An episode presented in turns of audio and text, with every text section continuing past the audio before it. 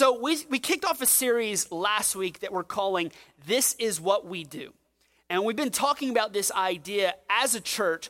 What is it going to take, as uh, relatively as a newer church, what is it going to take for us to not just be a church that is here in a geographical location? A church that does not just exist in this city, but ultimately, if we were to pack up tomorrow and we left this city, that the church, that the city would actually say, man, we actually miss them when they're gone. We want to make an impact in this city. We're here to serve this city. So we about the different elements of what it's going to take to kind of have that mindset. And so this entire series that we're walking through is all about the idea of generosity. It's all about the idea of giving back. It's all about the idea of serving. It, ultimately, this is what we do as a church. This is what we do as a people. But let's just be honest. Who likes how many like things? How many of you just love things? Honestly, I'd say like I am a recovering stuff addict. anybody like when you go to Walmart or you go online or whatever, and you anybody like go for groceries and you're like, I'm only going to spend hundred dollars, and you come out spending three hundred. Anybody know what I'm talking about? You're like, and your wife is like, you better go in there, only get this. And you're like, oh, sour candy. Well, we need that. I don't really need it, but we'll take it in anyway, right? And you you get this collection, this list of things. Um, a few years ago, the worst thing happened because stuff just got a whole lot easier to get. Let, let me put a logo up here on the screen. Anybody know what this is? Anybody know what one click shopping is? like you put in all of your stuff, and you're like, oops, I clicked it. Well, it's coming to my door. I might as well get it, right? You can get on Amazon and you can literally buy the world. You literally can anything you want, you can find it on Amazon. And they have perfected their system to be so efficient that you can get it in a day. If you live in California or on the East Coast, they have it now. If you have Amazon Prime, you can order something, and within two hours, it'll be at your door. Unfortunately, we live in Southwest Louisiana. We're about 10 years behind everybody else, so it's going to be a long time before we get there. So, why are we talking about this? Why are we talking about this idea of stuff? Because the truth is, we have become a people, especially in America, that just love stuff.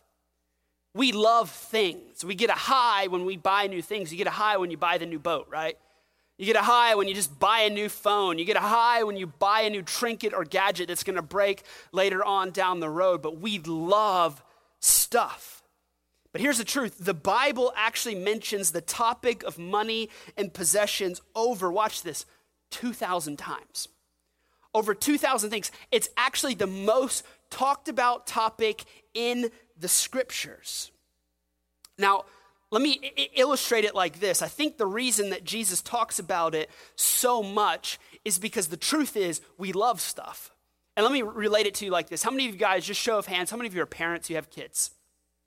You got kids, you'll understand what I'm talking about here. For about 18 months, you're lucky if you get that far, but let's just let's just throw a number out there. For about 18 months, your child is usually pretty good. Meaning they can't talk. All they can do is maybe, you know, bottle feed, roll over, do something. And then usually the first word that comes out of their mouth is what? Mine. Mine. I have a two year old right now, and he thinks that everything in the house belongs to him. If somebody breaks out a toy and they're playing with it and he wants it, it's his. It's, it's mine. How many of you, over and over as parents, you've heard your young kids say, mine? Right? You, you pull out your phone and they're like, mine. You're like, no, you do, you do not get that, right?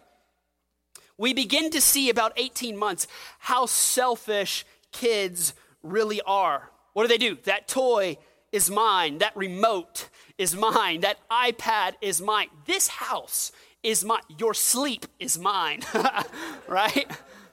And it just goes on and on and on. I find it ironic that one of the first sins that all of us in here do is the sin of selfishness. The sin that everything that we have belongs to us, right? Like it's mine. I want to hold on to it. So I think that the reason that God talks about money more than any other topic in the scriptures. Listen to this. He talks about money more than he does heaven. He talks about it so much because he knows that money and stuff is the number one thing in competition after our heart. It's the number one thing trying to grab our heart. It's the number one thing trying to rob our focus. It is the number one thing that is trying to snuff out any kind of generosity that God wants us to move towards. But since we've titled this series, This is What We Do, since we want to be influential, since we want to be selfless as a church, we couldn't be talking about a more important topic.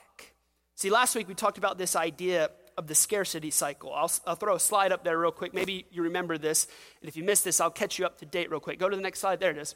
So, the scarcity cycle is this idea that we consume, or God supplies what we need, we consume it, and once we consume it, we lack. And then when we get into a season of lack, what happens? We start to fear, right? When you don't have enough, you start to fear, and then you get into this mindset of consuming again. So here's what I want you to understand about scarcity the scarcity cycle starts in the mind, not in the wallet. The scarcity cycle starts in the mind. Like you saying, I never have enough is not necessarily a bank account issue. It's a problem that starts right here. It is a mentality that begins to be birthed in the mind. Proverbs says it like this in chapter 23, verse 7 For as he thinks in his heart, so he is. So if you always think and you walk around with the mindset of, I'm never going to have enough, what's probably going to be the reality of your life? You're never going to have enough.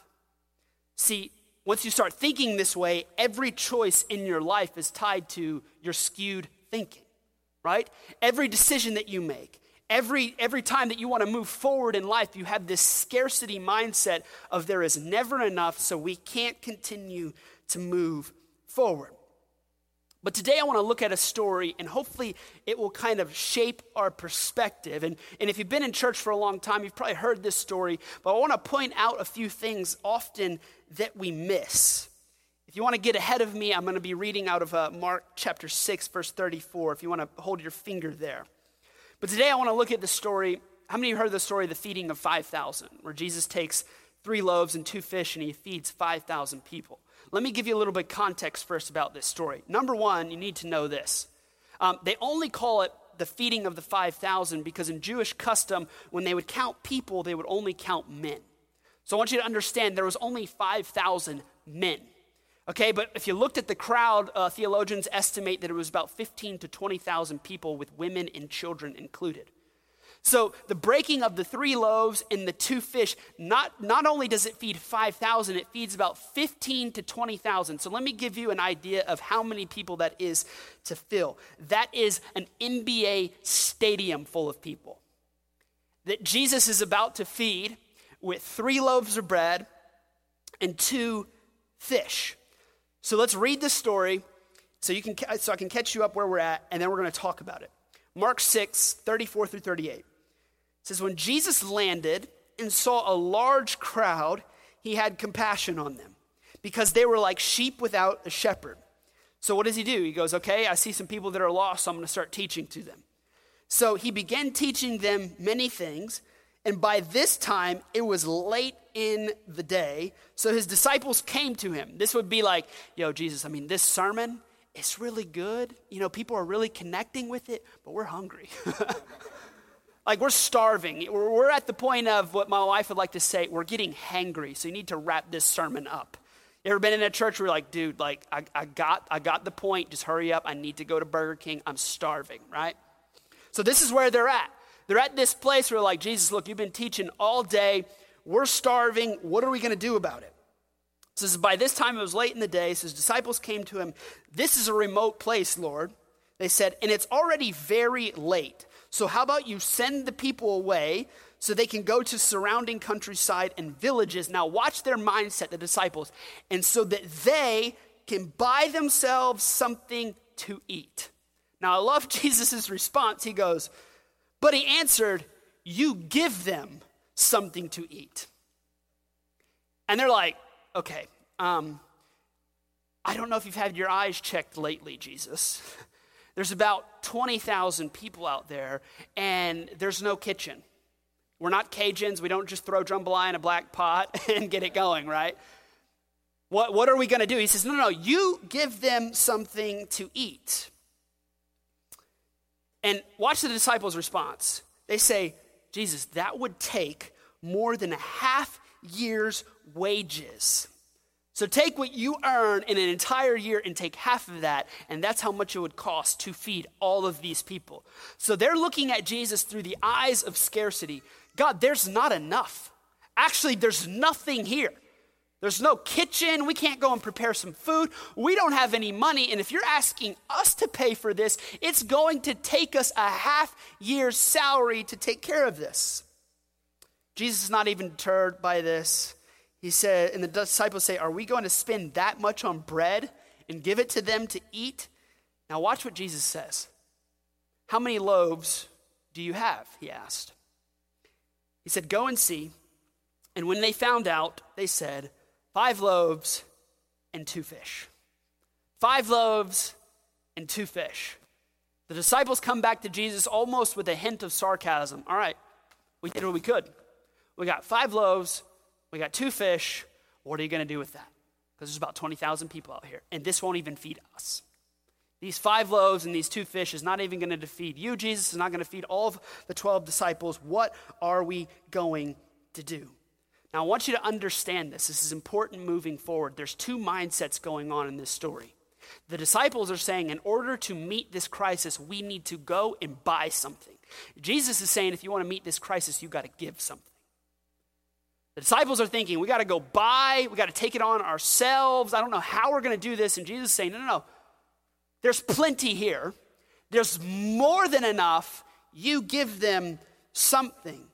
Now remember, scarcity is this mindset that there is never enough. There's never enough. The disciples are saying, Jesus, there's not enough. We don't even have enough to feed ourselves. See, here's what Jesus is trying to get them to understand. He wants them to know it's laughable how much you actually need in order to get how much they actually need. He's saying, listen, I don't need a whole lot.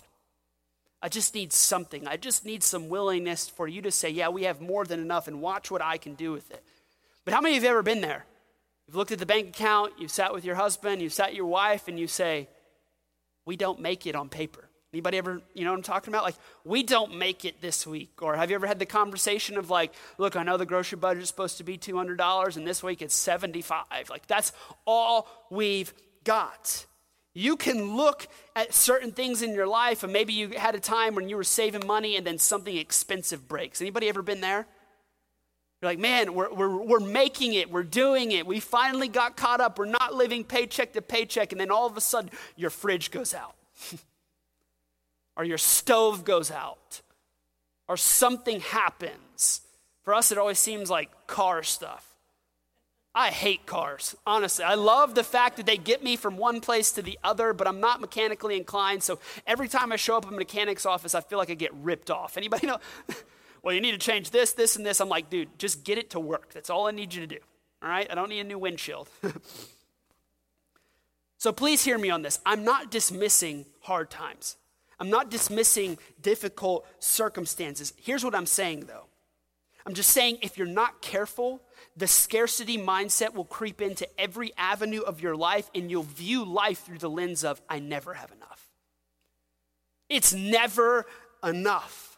Will become your perspective for everything else. And what Jesus is trying to get us to in this story is this mindset of more than enough, this mindset of abundance. Meaning, here's what Jesus is saying if you have a mindset of abundance, there's more than enough. There's more than enough here. We've, I know we've got 20,000 people, but all I need to do something is just a little bit of faith. I just need three loaves and two fish. That's all I need. See, Jesus viewed what was available through a vastly different lens than the disciples.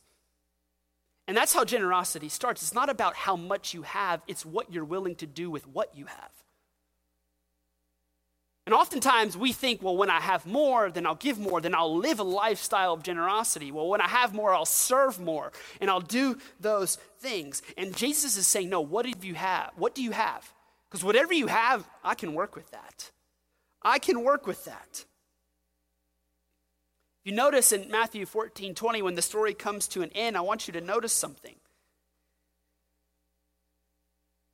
It says, They all ate and they were satisfied. This is talking about all 20,000 of them. They all ate and they were satisfied. And now, watch this when they had finished passing out all the baskets, and all the disciples picked up 12 baskets of broken pieces that were left over. So, not only had they finished feeding everybody, but there was just enough left over for them to eat as well. So, here's what happens scarcity, that mindset asks, What can I afford? What can I do with what I can afford? Because that's all I got and I can't do much more. But abundance asks, What do I have? Can Jesus can do a whole lot more with what I have. This past week, um, if you know my wife, if you've heard her story, uh, multiple times, you would know that she loves to run, and she's lately, in the past few months, she's been training for a marathon.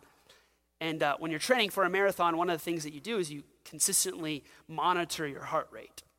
And so for her to be able to do that, uh, I think it was about last year, she had got an Apple Watch. She had spent her own money on it. And, you know, it's, it's easy for her to look at it and monitor her heart rate. And uh, about a month ago, she, she nicked it on something, broke the glass, and it, and it broke the watch. Well, luckily, we have insurance on it. So Apple says, you know, look, you, uh, we'll send you a box. You pay us $75 to ship it there, and we'll ship you a brand new one. And so we're like, awesome. So she takes it off, puts it in the box. We ship it over to Apple. Um, we wait about two days. The watch is not back in. We're going, man, it should be in by now. We end up, long story short, we end up looking at the whole thing, and the tracking number said that it had made it to our house. And we're going, look, it never made it to our house. On the UPS, when you look at the tracking number, it says that somebody signed for it. Long story short, whenever it got delivered to our house, somebody stole it. Um, so we, we've been back and forth. Ever like when you're wanting to just, when you're frustrated and you have that, you're like, when I get on that phone with that customer service agent, like I'm going to shred them. Anybody know what I'm talking about? Maybe it's just me. Pray for me, okay?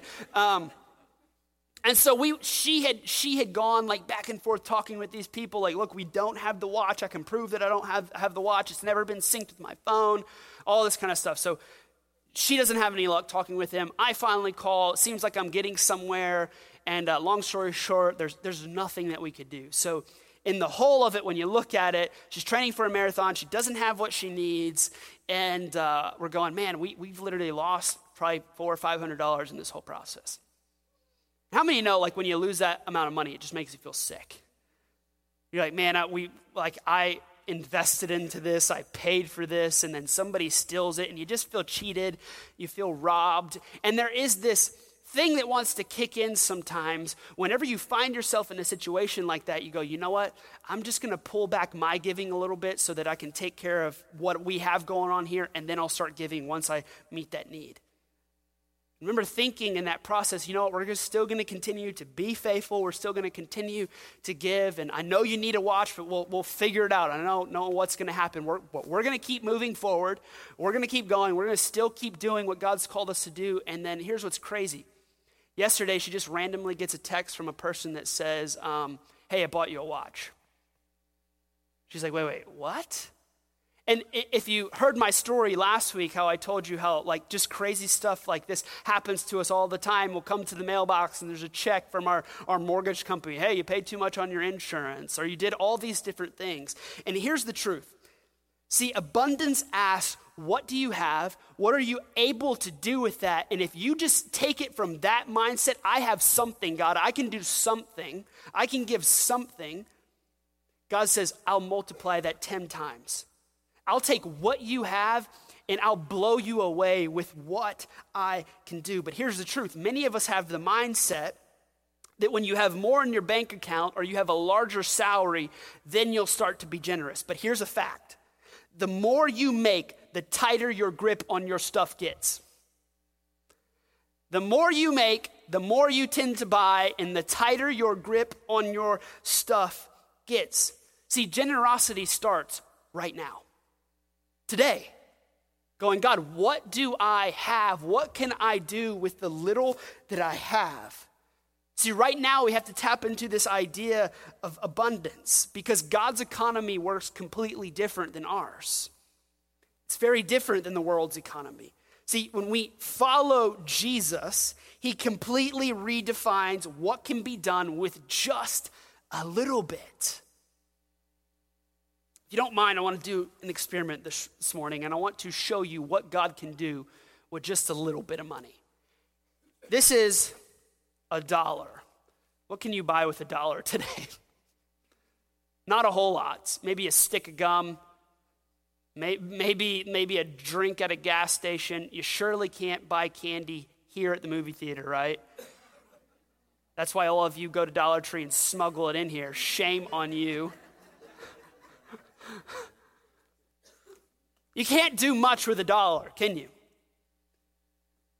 You can maybe buy a drink out of the vending machine. Maybe you can buy a pack of gum.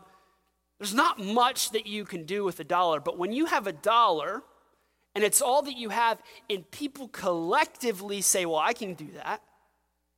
What would happen if today, as just an experiment with whatever God calls you to give, normally on a weekly basis, you just gave $1 more? What would that look like? When we said, okay, God's already called me to be generous, and I'm gonna just trust Him with just a little bit more, with whatever I have. Because, see, generosity, you, it doesn't take like, well, when I get there, then I'll be generous.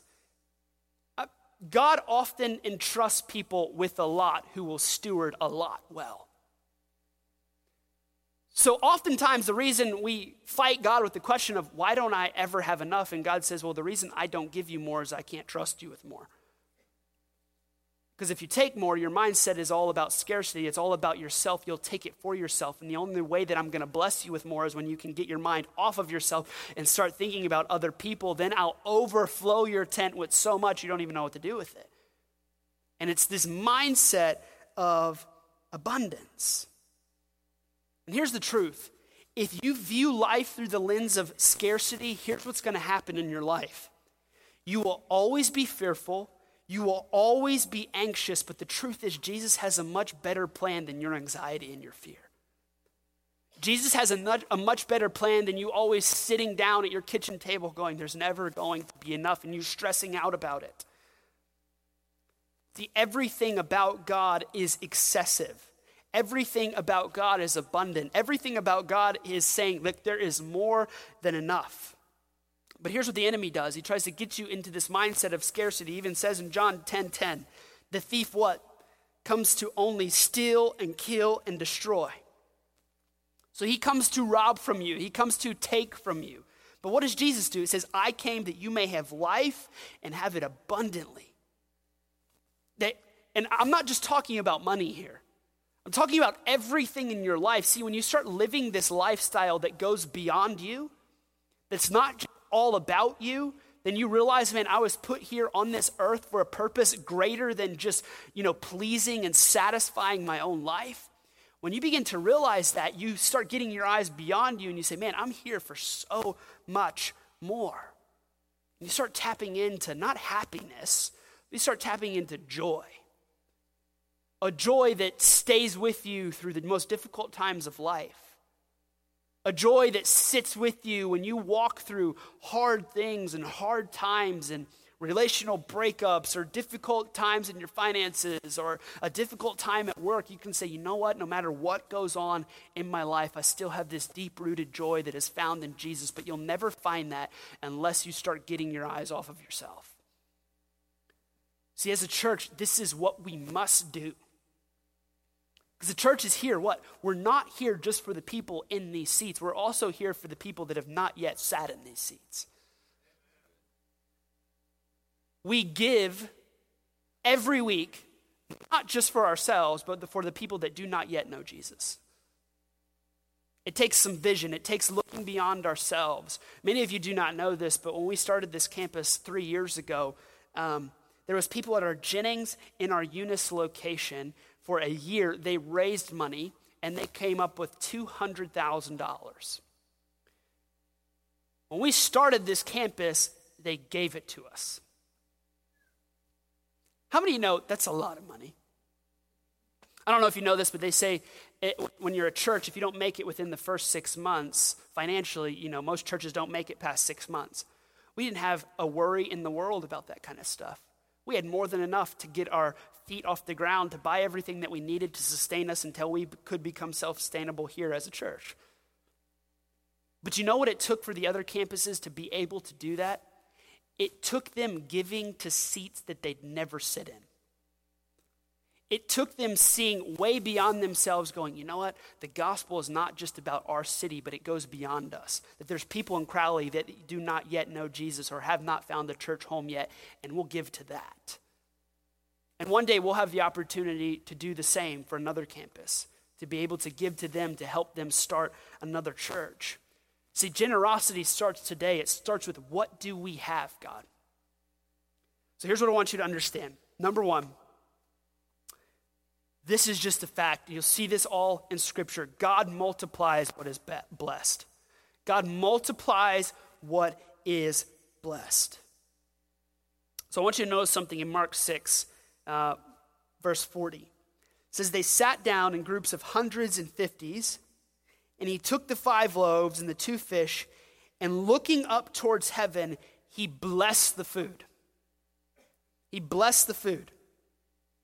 See, returning the tithe to God releases God's blessing over every area of your life. We talked about this last week. If we're saying, okay, God, the first of what I have, I am returning it back to you. And here's what God says if you can do that, then everything else in your life is going to be blessed. I'm not saying that everything in your life is just going to be peaches and cream and it's going to go well. Okay, don't hear me wrong on that. There's going to be difficulties, but blessings can often look a whole lot different sometimes than what we think they may look like. Sometimes that may simply just mean peace in your marriage. How many of you guys want peace in your marriage? Sometimes it may mean peace in your family. Sometimes it may mean, man, you've been fighting with depression and anxiety for a long time, and God finally comes in and He meets you in that place. See, that's why Malachi 3:10 is so important when it says, "Bring the whole tithe into the storehouse, that there may be food in my house.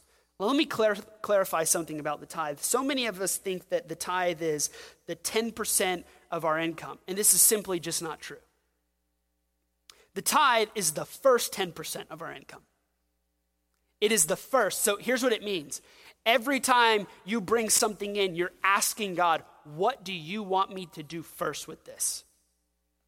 What do you want me to do first? Because remember, we talked about this last week. Whatever gifting that you have, whatever ability that you have right now, it is God given. And we, we have this tendency, especially as Americans, to look at our lives and say, Well, I worked hard for that. I earned that. This is mine. And God goes, Well, hold on. Who gave you the gift and the ability to get out of bed in the morning? Who gave you the gift and the ability to lead people and do what you do every single day? God did. And when you realize that everything that you have in your life right now is a blessing from God, you say, okay, God, how to return the first back to you? Now, why do we keep driving this issue? We keep driving this issue because God must be first in your life. And oftentimes, let's just be really honest, in most of our lives, the first place in our life is our stuff and our money.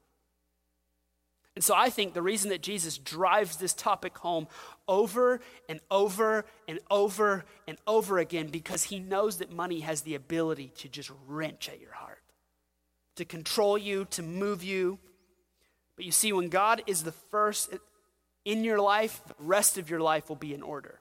So I want you to ask yourself this question. If you feel like your life is out of control right now, if you feel like it's out of order, if you feel like you just can't get things seated, if you can't get things going, ask yourself this question Am I putting God first or am I priority in my own life?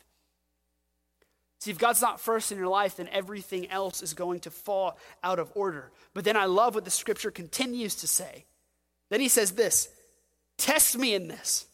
He's like, If you don't believe me, test me, says the Lord Almighty, and see. Now, I want you to notice these things and see if I will not throw open the floodgates of heaven and pour out so much blessing that there will not be enough room to store it.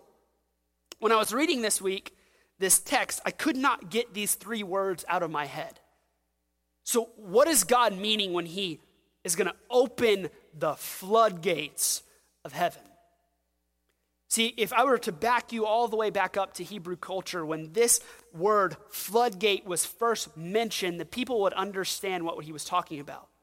The first time it's actually mentioned, the word floodgate, is actually in the book of Genesis when Jesus said that he's going to flood the earth, that he's going to open the floodgates of heaven. So when a Hebrew man or woman hears this verse in context, when he says, Man, if you put me first, I will open the floodgates of blessing, they understand immediately it is so much that it will consume us. That God will bless us so much if we put him first that it'll be more than we can contain. God is saying that I'll give you more than you can imagine. And it is like this reservoir that is held in heaven, like a massive dam that is just being burst open. See, I want you to know that God's not a stingy God. He's not saying He's only going to do this when you pay up. He's not saying, God's not saying the only way that I'm going to bless you is when you start giving me your cash. That's not what God's saying. I actually believe if Jesus was here today, he'd say, I don't, I don't need your money. I'm God. Right? I want you to understand that. Like, we don't give because God needs our money. We give because the enemy has the ability to control our heart with that money.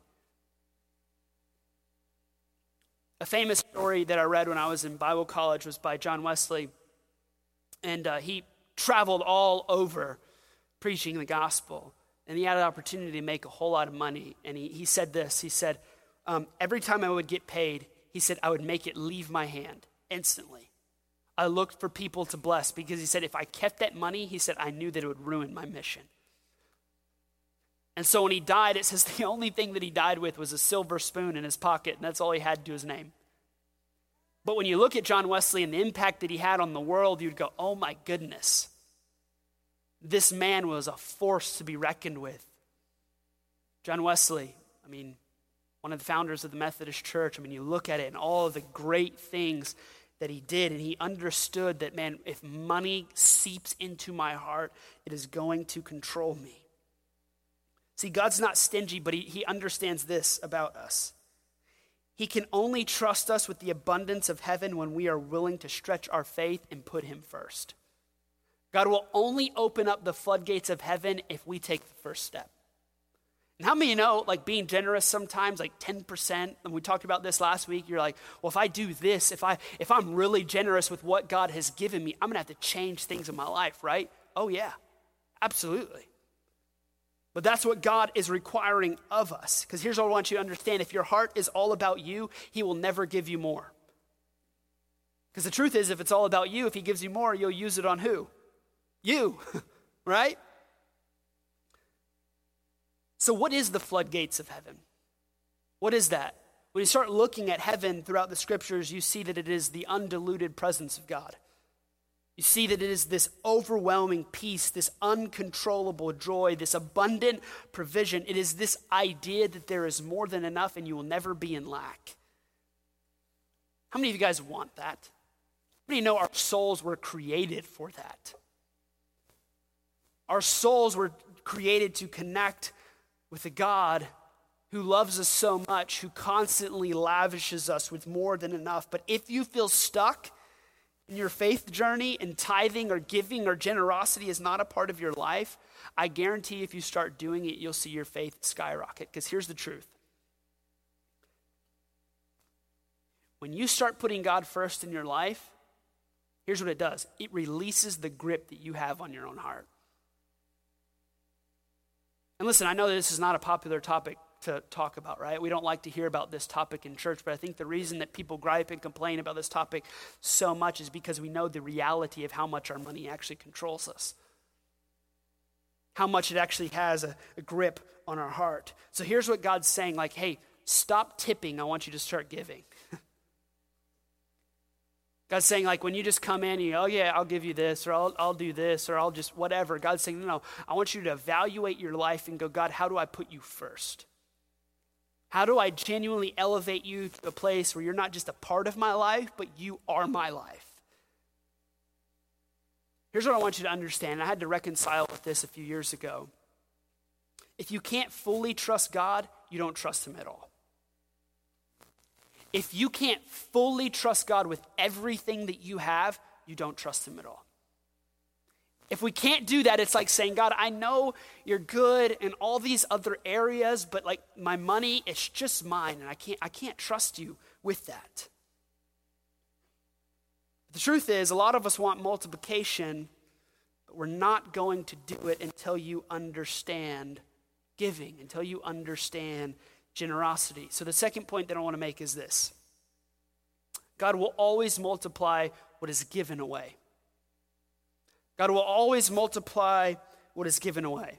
So, let's back up to the story of the miracle of the feeding of 5,000 with the five loaves and the two fish.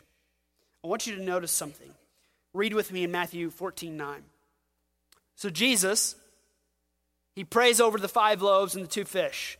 It says, He gave thanks and broke the loaves. Then he gave them to the disciples, and the disciples gave them to the people. When did the miracle actually take place in this story? There isn't a single mention in all four gospels that say multiplication happened after Jesus prayed. There isn't a single mention that says when Jesus prayed, all of a sudden, two semi loads of, of food just dropped down from heaven. It never happened. I want you, but I want you to understand they had enough food to feed 20,000 people, they had enough bread and fish, two semis worth of food. So, when did the miracle happen? It didn't happen right after Jesus prayed. The miracle happened the moment, watch this, the food left the disciples' hands. The, the miracle happened the moment the disciples said, All right, I trust you, God, and I let go. The miracle happened the second that they took a step of faith and said, Okay, I'm going to take what you've given me and I'm going to give it away. Now, in most of our lives, this is counterintuitive to how we live, right? But to be a follower of Jesus is completely counterintuitive to the world that we live in now. Why? Because Jesus says, well, if you want to find your life, you must lose your life. How, how does that make any sense? Jesus also says the greatest will be the one who lays his life down to serve. Or if um, you have an enemy, love them, turn the other cheek, do good to those that hate you, bless those who curse you. It's counterintuitive to the world that we live in, right? Like the world says, get ahead of people and step on people if you need to. Make some shady business deals just to get to the top. Or if you have an enemy, blast them and especially do it on Facebook so everybody can know. Right? Jesus says, no, love your enemy, turn the other cheek. Jesus says, man, if you want to find your life, if you want to find your purpose, you got to lose yourself what you want and ask God, well, God, what do you want me to be? See, generosity is counterintuitive to how most of us think. Jesus is saying if you want more than enough, it has to leave your hands first. If you want to live a life that is blessed, he says you have to be willing to learn this idea, this principle, this philosophy of giving. I can't tell you the most blessed people I know in life are the most generous people in life. They just are. They're people that behind the scenes are always asking God, how can I meet this need? God, what can I do? I heard a story this past week in our Jennings campus. My dad was telling it to me. They had a lady who, for the past four years, she has two kids, and she has not slept in a bed for four years. She doesn't have a bed, so she has kids. You know who sleeps in the bed? Her kids. So for the past four years, they had a guy in our Jennings campus that heard about this. He says, wait, wait, hold on. You have not slept in a bed for four years? So him and his wife went back and they don't have much, but they said, look, we have a guest room that has a queen bed in it and nobody slept in it in about two or three years. So they looked at, well, what do we have? We have a bed. She doesn't have a bed. This makes sense. Let's give her the bed. So they give her the bed and this lady is overwhelmed by this act of generosity. And here's what she does. She goes, there's, there's no way that I can ever pay you for this, repay you for this, this bed. I don't have enough money. And they said, listen, just one day when something else comes across, you know, you give back to somebody. And the guy looks at her, he, has, he says, you know what, actually, today you can give back to somebody. She says, I, I don't know how I'm going to do this. He goes, look, just pray about it, think about it. So this chain reaction happens. She just gets given a bed for the past four years, she's actually been sleeping in a rocking chair. And she finds out about this new mom who does not have a rocking chair to rock her baby to sleep. So, what does she do? She takes her rocking chair and she gives it to this new mom. And this is what Jesus is saying What do you have? What do you have? Stop making the excuse that I don't have enough. You have something. Because here's the truth the world out there does not care about what you say you are. They want to see do you live what you say you are? Listen, especially in South Louisiana, everybody says they're a Christian.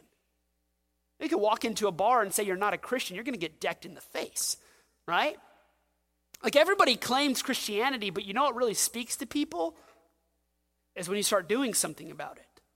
You know what speaks to people the loudest? When you take your life and it's not all about you and you say, Well, I've got something that I can give. I've got something that I can display the love of God for. See, the moment the miracle happened is the moment that the bread and loaves left their hands. How many know when it leaves your hands sometimes it's kind of like, all right, God, it's leaving your hands. And if you don't show up, I'm going to be in a bad spot. And God goes, I love it because it's just a perfect opportunity for me to prove that I am who I say I am. See, Proverbs puts it like this in chapter 11, 24 through 25. One person gives freely, yet gains even more. Another withholds unduly, but comes to poverty. A generous person will prosper. Whoever refreshes others will be refreshed. It's just this principle. Man, if you hold on to things, Jesus is saying you'll live this lifestyle of scarcity. You'll live this lifestyle of never enough. But if you learn to give things away, you'll have more than enough. And maybe you're not rich. Listen, this is, I'm not talking about the prosperity theology. I'm not, I'm not talking about people that get on the TV screen and say, man, if you give $10,000 and God, not what I'm talking about. That's a bunch of garbage. A lot of that's not true, okay? What I'm talking about is what do you have? What is God calling you to do with what you have? What is gripping your heart? What can you say, God, I need to let some stuff go because honestly, this stuff has my heart. It has my heart more than you do. Ultimately, what Proverbs is saying this, if you remember anything that I say, remember this this morning. We are not reservoirs of things, but we are conduits of God's resources. Meaning this God is not calling us to just collect junk. He's saying, no, no, you are people that display my generosity to the world. You are people that say, I am given something so that I can give back to the world, so that people can see Jesus in you. See, giving is what we do because it shows the world that we care. It shows the world that our peace is not contingent on what we have or what we don't have. Isn't that the beauty of it? The most joyful people in the world are people who honestly are anchored in Jesus as their peace, as their joy. I've had the opportunity to travel all over the world, and sometimes when you go to these different countries, when they barely have anything, I, I was in Kenya last summer, and uh, we were at this orphanage. And how many of you guys know what a fidget spinner is? I, I had this idea before we left. I was like, man, these kids in Kenya have probably never seen a fidget spinner. So I bought a bunch of them and I just stuffed them in my backpack.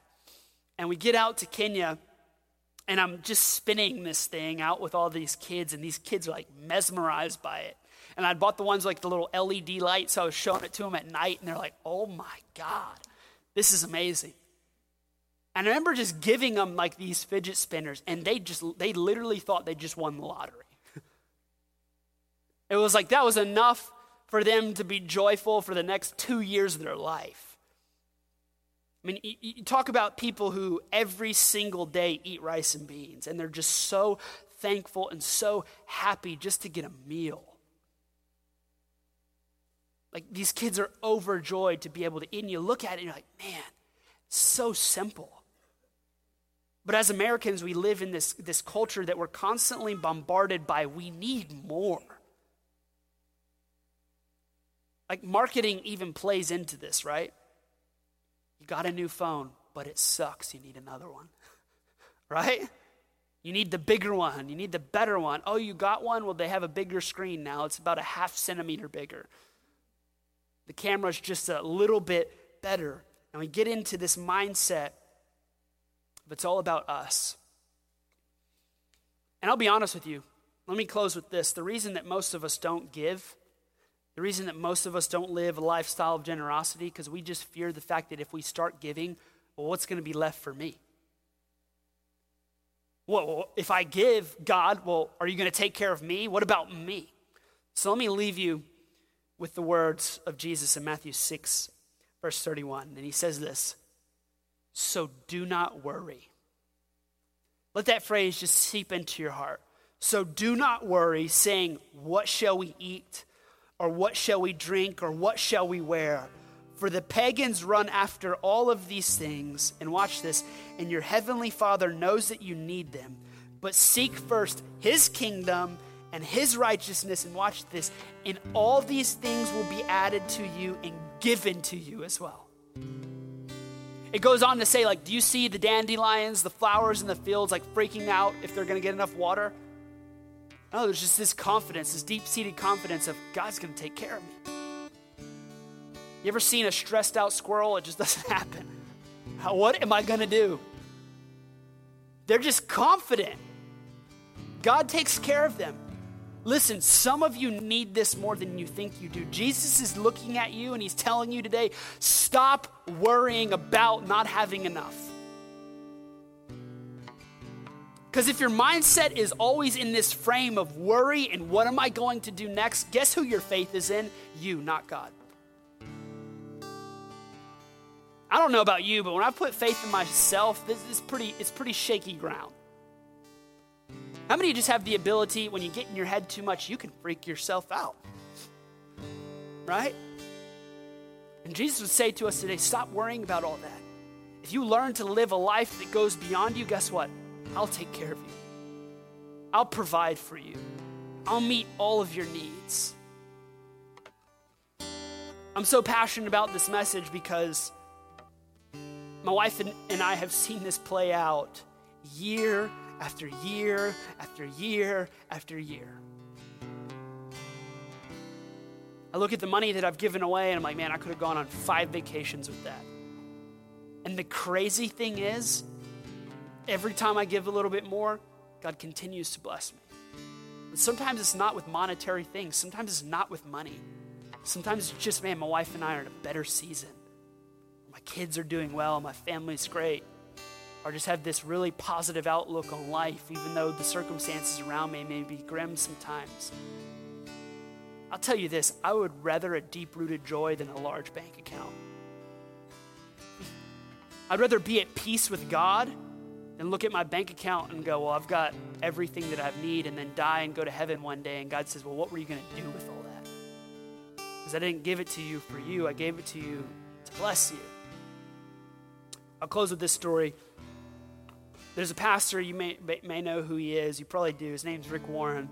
And he wrote a book called The Purpose Driven Life. Haven't you guys ever read it, heard of it? Um, it's the best selling book of all time outside of the Bible of all time. Um, most people don't know about this, and whenever he, you know, he gets criticized a lot for different things. I don't know if you know this, but when he realized that the book was going to make tons of money, he signed over his rights to the book. Um, and everything went back into the local church.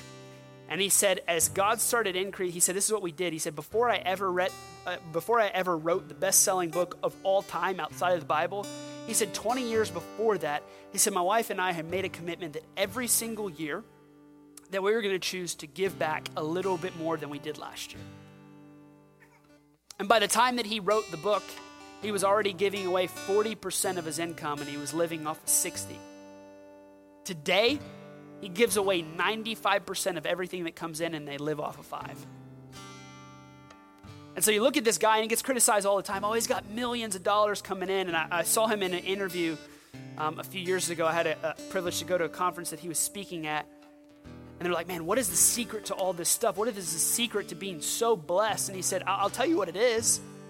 He said, the reason that God allowed me to write the best selling book of all time is because he knew that when I was able to write that, then when all this money came pouring in, he said he knew that he can trust me with what I was going to do with it. He knew that it was going to go to advance his kingdom. He said, The secret is, he said, when all that money come in, he said, I still live in the same house I did 30 years ago. He said, This watch, I bought it at Walmart. I've had it for 25 years. He said, I'm just a simple man. I don't need a whole lot of things. He said, The reason that God has entrusted me with so much is because we made a commitment to live a lifestyle that says, God, you know what? It's not about us. And the truth is, once you can get to that point, it's the most fulfilling life that you'll ever live. Because generosity and giving, at one point, all of a sudden it starts getting addicting. It's going, man, I'm seeing God move and I'm seeing God do all these things, and it becomes contagious. You want to do it over and over and over again. So, as I close, I just want to challenge you. I want to encourage you. If you're not living a lifestyle of generosity, remember, it's not about what you have in your bank account. It's about what you do have right now and what you can do with that right now. That's why I gave you the illustration in the bed. Sometimes it's not money. Sometimes it's just going, God, what do I have? What can I do with what I have? Let's pray. Father God, we thank you for who you are. God, I just pray that this morning, God, that you would just help us to be a church that adamantly and genuinely cares about being generous. That you would help us to understand that we're, we're never going to reach this community as you have called us to if we can't be generous, if we can't live a lifestyle of generosity. So, God, I pray that today we would just ask that simple question to ourselves God, what do I have? And what can I do with what I have? God, that you would challenge us to increase our faith, to give more than we ever have. In Jesus' name.